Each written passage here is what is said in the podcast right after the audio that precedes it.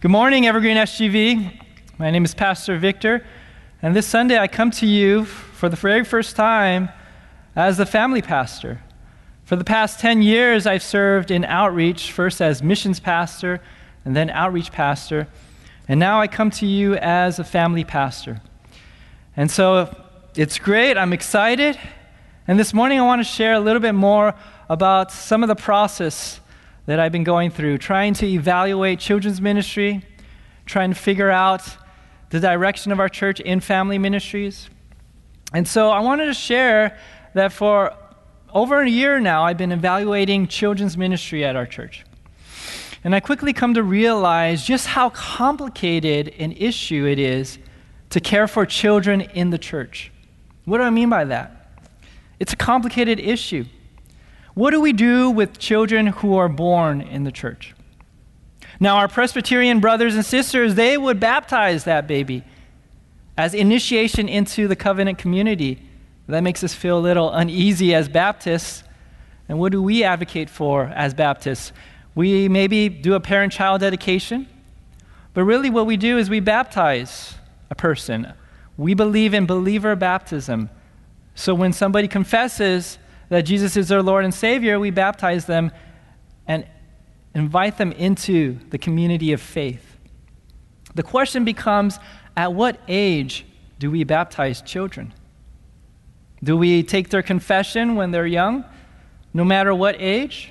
Or do we wait for a more mature understanding of the faith? You could see how things get a little complicated. It's a debate that rages amongst churches. At what age do you baptize children? And that's why the church developed things like catechism. A catechism is a question-answer system to help a child articulate an orthodox understanding of the faith. And from catechism, you have confirmation, where the church confirms the faith of a child. And then you have First Communion, where the child takes communion as a member of the body for the very first time. And then you have membership. It's quite confusing, everything. And I share this not to communicate the stance of the church. I share this to invite you to see some of the process that I've been going through as family pastor. And it's something that I will have to present and decide on behalf of the pastors as we come together what the stance of the church is in regards to this.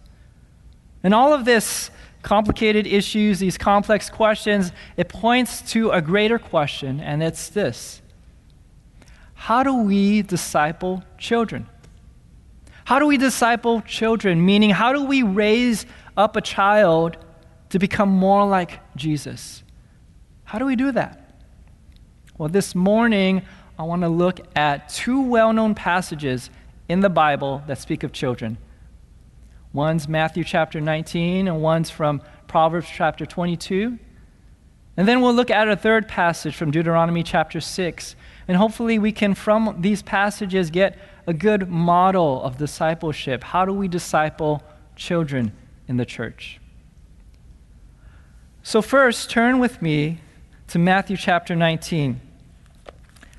Let's see, how do we disciple children in the church? Matthew chapter 19, and if you're able, why don't we rise for the reading of God's word? Matthew chapter 19, beginning with verse 13.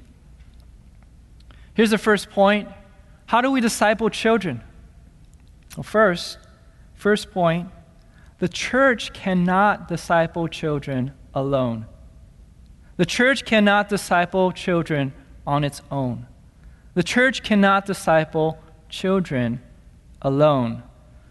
Let's read verse 13.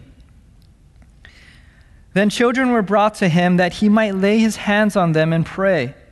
The disciples rebuked the people, but Jesus said, "Let the little children come to me and do not hinder them, for to such belongs the kingdom of heaven." And he laid his hands on them and went away.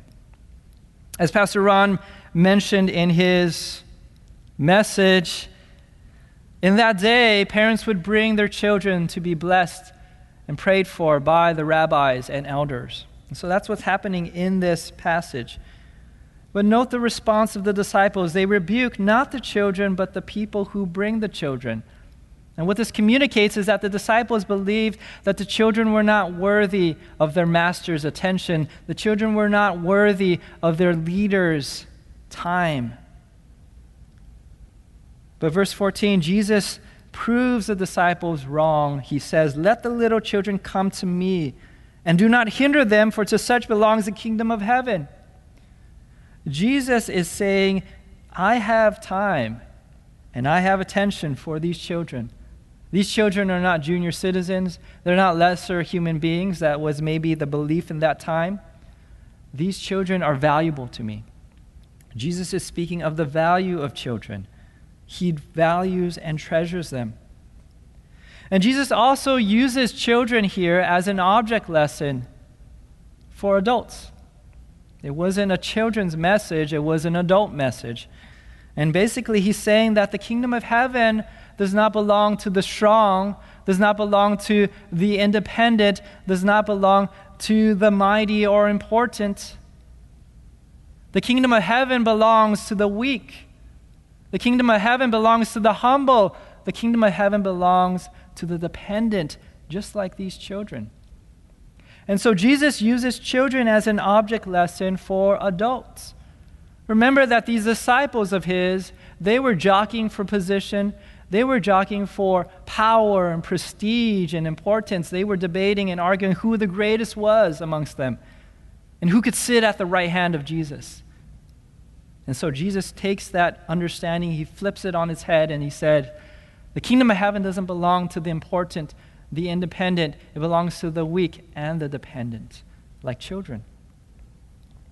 And we see from this passage, we see this a lot in churches as a basis for children's ministry.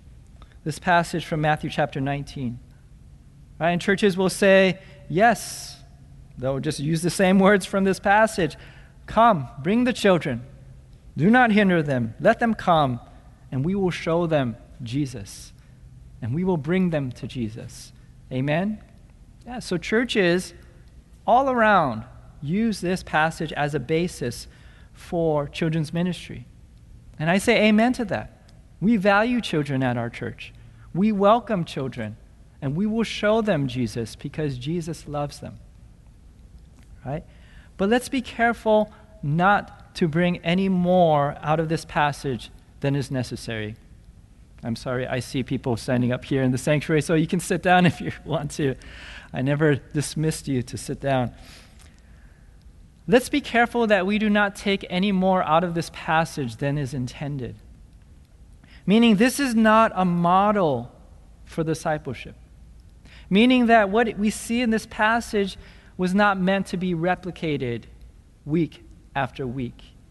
You see, Jesus didn't come every day thereafter and had his time with the children like Mr. Rogers. It wasn't like Mr. Jesus in his neighborhood, although that would be pretty cool. We see in verse 15, he laid his hands on them, he went away. Jesus went off to the next city. This was one instance. It was not meant to be replicated over and over again. What am I getting at here?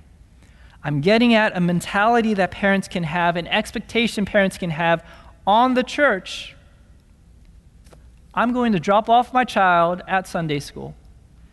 You're going to bring them to Jesus. You're going to bless them. You're going to teach them the Bible. You're going to baptize them. You're going to raise them up, and they'll become men and women of God. I'll drop them off.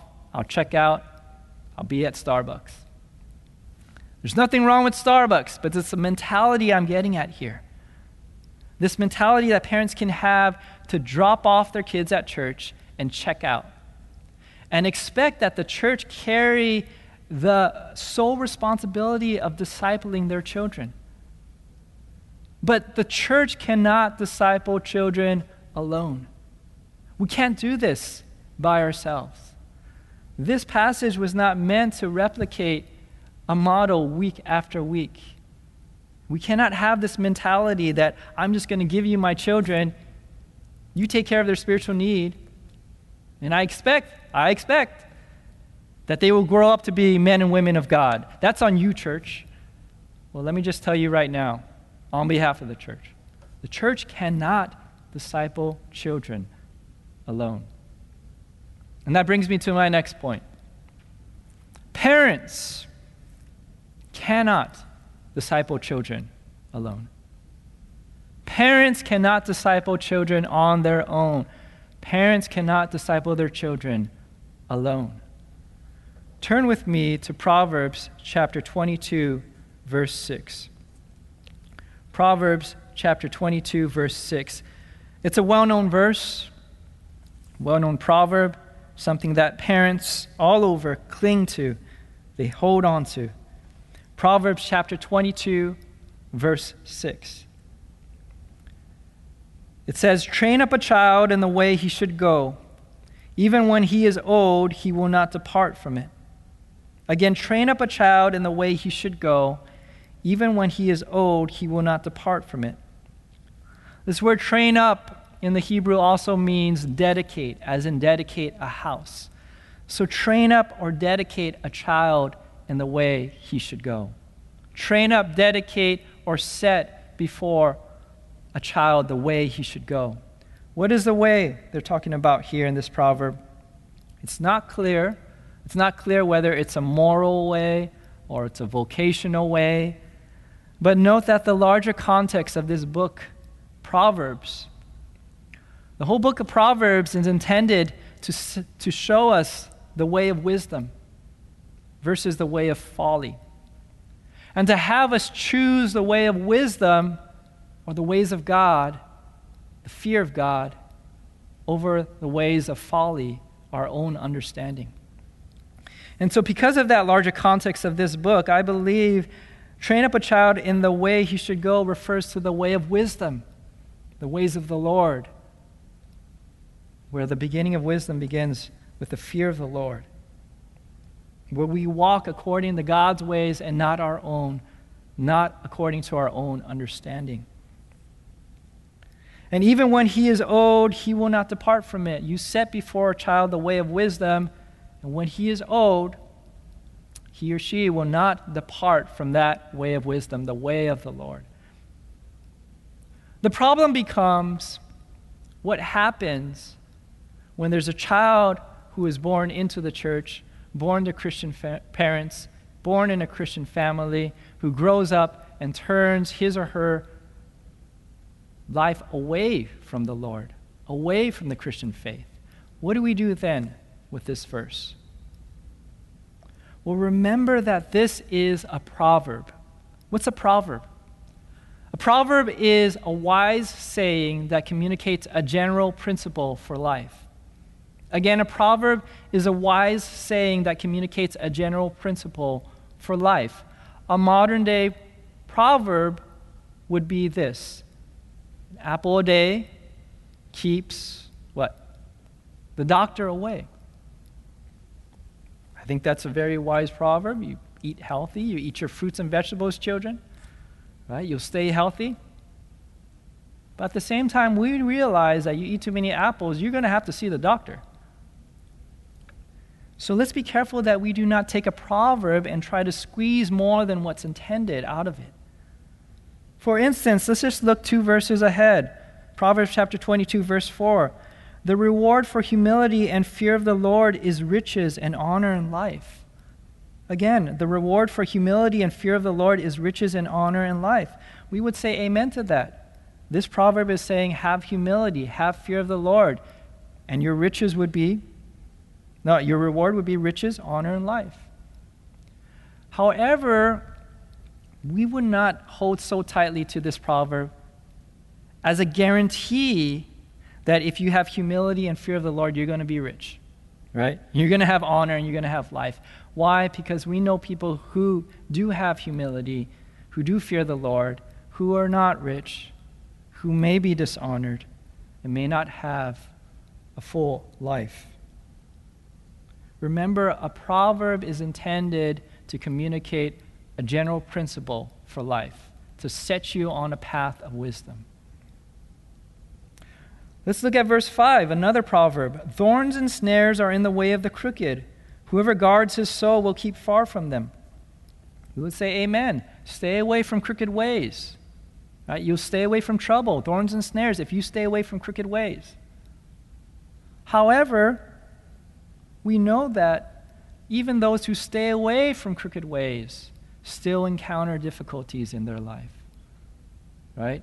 Because the proverb is to communicate a path of wisdom, to encourage us to choose wisdom, choose God's ways.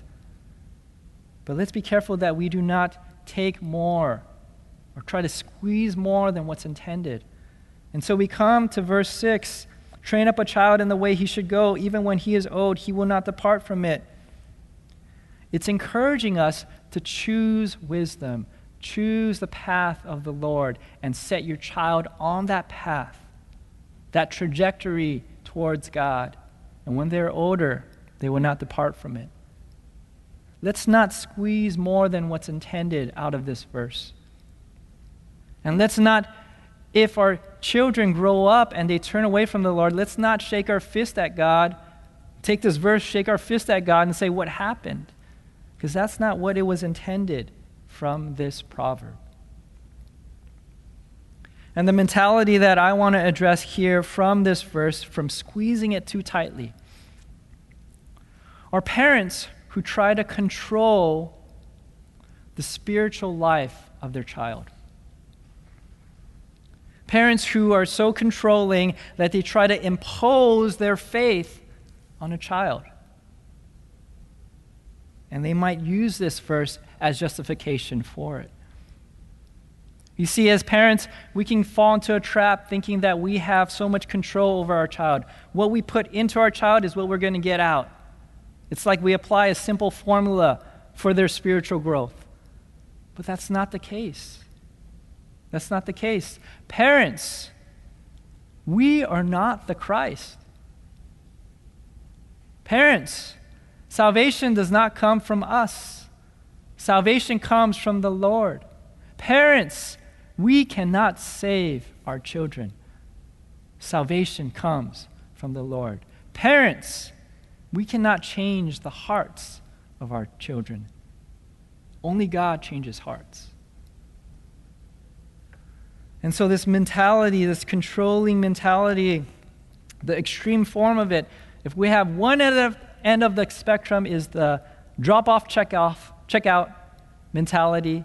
The other end of the spectrum we have here is what I call the helicopter parent with a savior complex. Okay? The helicopter parent who hovers and tries to control, impose spiritual faith on a child. With a savior complex, they're trying to save their child. They're trying to do everything they can. But remember and recognize salvation comes from the Lord. Only God can change hearts. We are not the Christ. Jesus is. So how do we disciple children? How do we bring up a child to become more like Jesus? Realize first that the church cannot do this alone. Second, parents cannot disciple their children alone.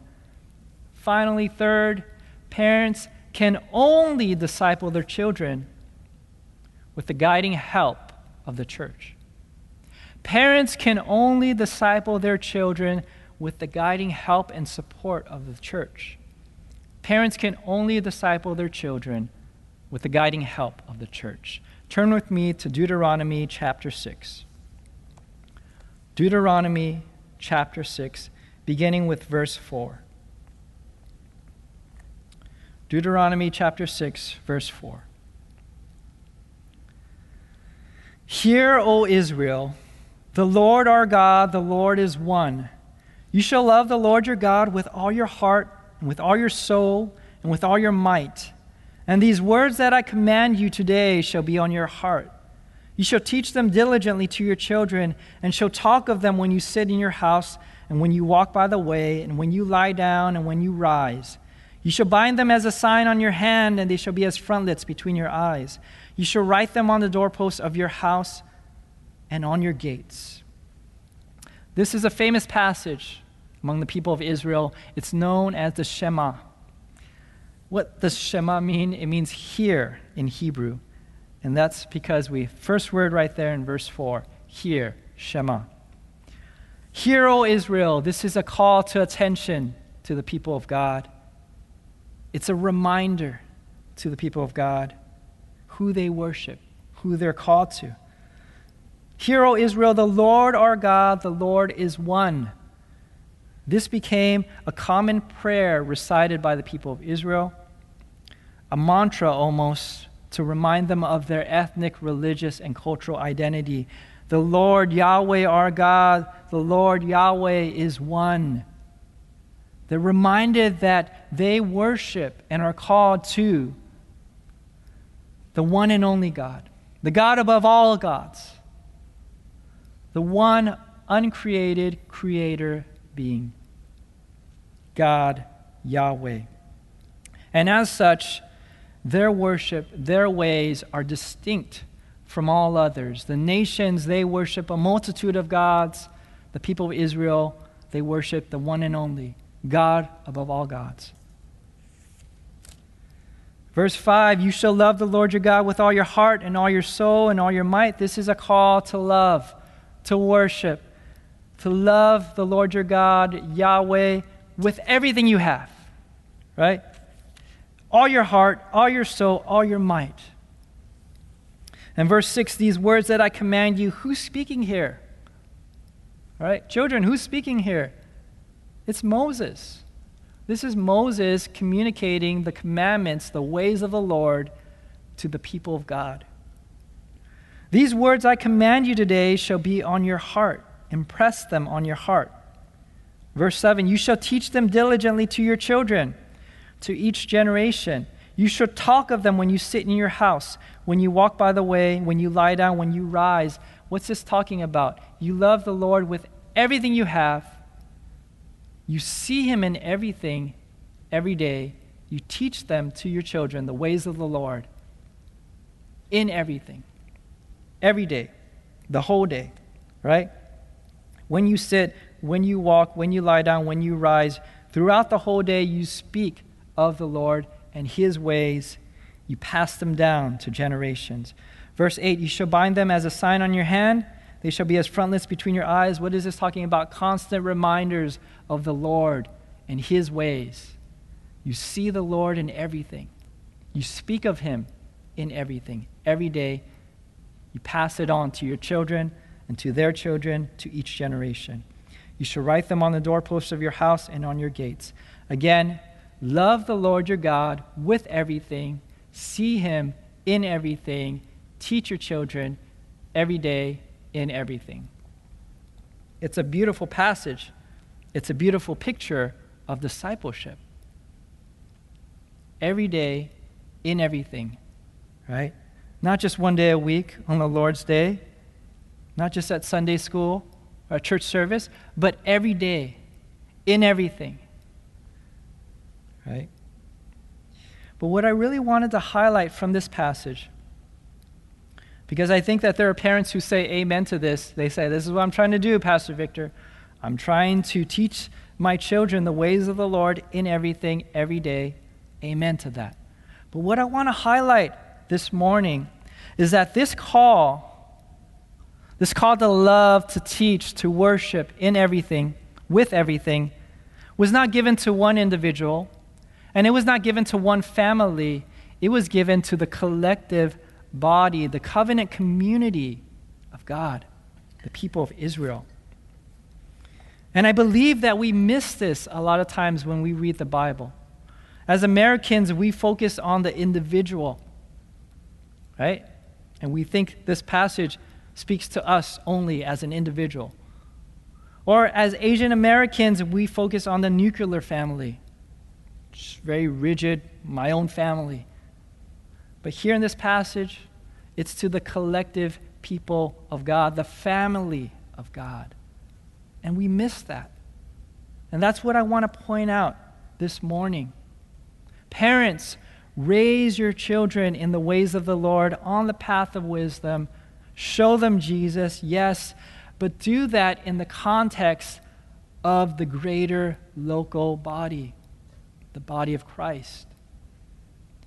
Raise your children to show them that they are part of something greater than themselves, greater than even their family, their nuclear family. Show them that they are a part of the covenant people of God that has lasted from generation to generation.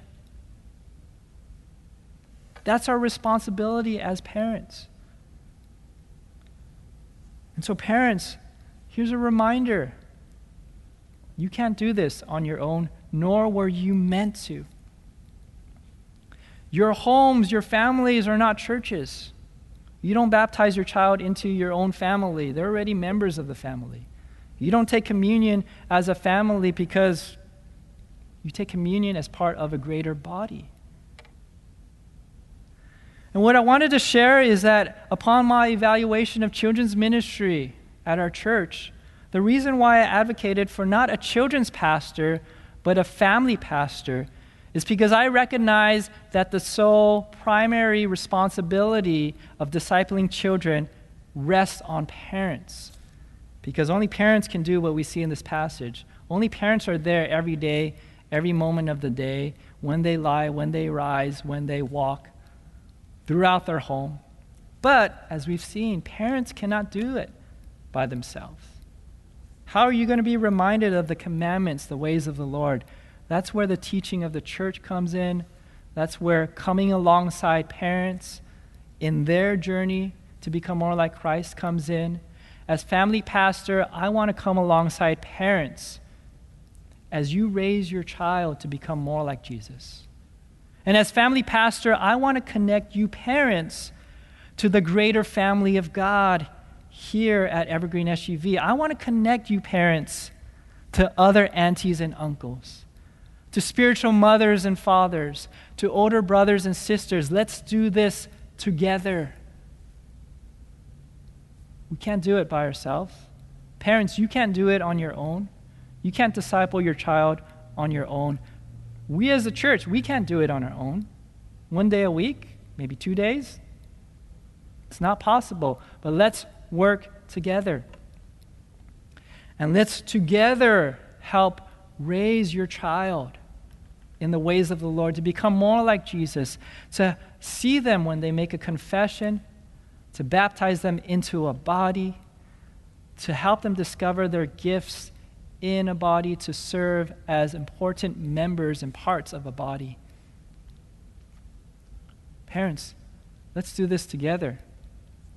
And let's remember, parents, that these little children that you see before you, they will grow up, they will grow older, and they will grow out of your household. What then? Have you raised them just to come under your authority? What happens when they become adults? Or are you going to raise them to come under the authority of a greater body, a local body? Are you going to raise them to show them that they are part of something greater than just the family? They are part of the greater family of God. So parents cannot disciple children alone. The church cannot disciple children alone. Parents can only disciple their children through the guiding help of the church. How do we disciple children? How do we raise up a child to become more like Jesus? It's a complicated issue. It's a complicated question. And the reason why it's complicated? Because children are complicated. And I know we can fall into a trap thinking that children are simple. They're like a blank slate. But no, children are complicated. One child is different from the other. One child is uniquely created from the other. We cannot plug children into an equation and out pops a mature Christian. We run into problems when we think that spiritual growth happens from a simple formula. If I do this and this, then I will get this and this. It's not a math equation. That's not how people work. And that brings me to my next point, is that children are complicated because people are complicated. People, we all have our own issues. We're uniquely created, yes, but we're uniquely fallen too. We've got our own weaknesses and vulnerabilities, our hurts. Same with children. And this discipleship, this task to walk along somebody. To walk along somebody, not just for 1 year, not just for 2 years or 4 years, but for all of life, through life's ups and downs, through life's tragedies, through life's disappointments, through faith crises. That is very daunting. And to walk along somebody with all of their hurts, their weaknesses, their brokenness, their issues, it's messy. Discipleship is difficult. Whether for a child or an adult, discipleship is difficult, it's daunting, it's messy, and we cannot do it alone. But we were never meant to do this alone. We were never meant to tackle this task, this one task that the Lord has entrusted to us, the most important task, yet the most challenging task. We are not able nor meant to do it alone. We need each other. We need the guiding presence of the Son. It takes a tribe. It takes a village. It takes a covenant community to do this. Again, it takes the guiding presence of the Son. Lo, I'm with you even to the end of the age. It takes a family, the family of God. Hear, O Evergreen SGV, are you up for the challenge? Hear, O Evergreen SGV, are you up for this task? Let's pray. Heavenly Father, God, we thank you that you have counted us worthy to be entrusted with this task of discipleship, but we acknowledge that it is a difficult task and we can't do it on our own. We need your help, your presence. But more than that, I pray that from this morning, from your word, we see that we need each other as one body, as one family, helping each other, pointing each other to grow more and more like you, Jesus. Whether for child or adult, this is the task we are entrusted with. Help us to know and acknowledge that we cannot do this on our own. Help us to work together, God. Help us. In Jesus' name we pray. Amen.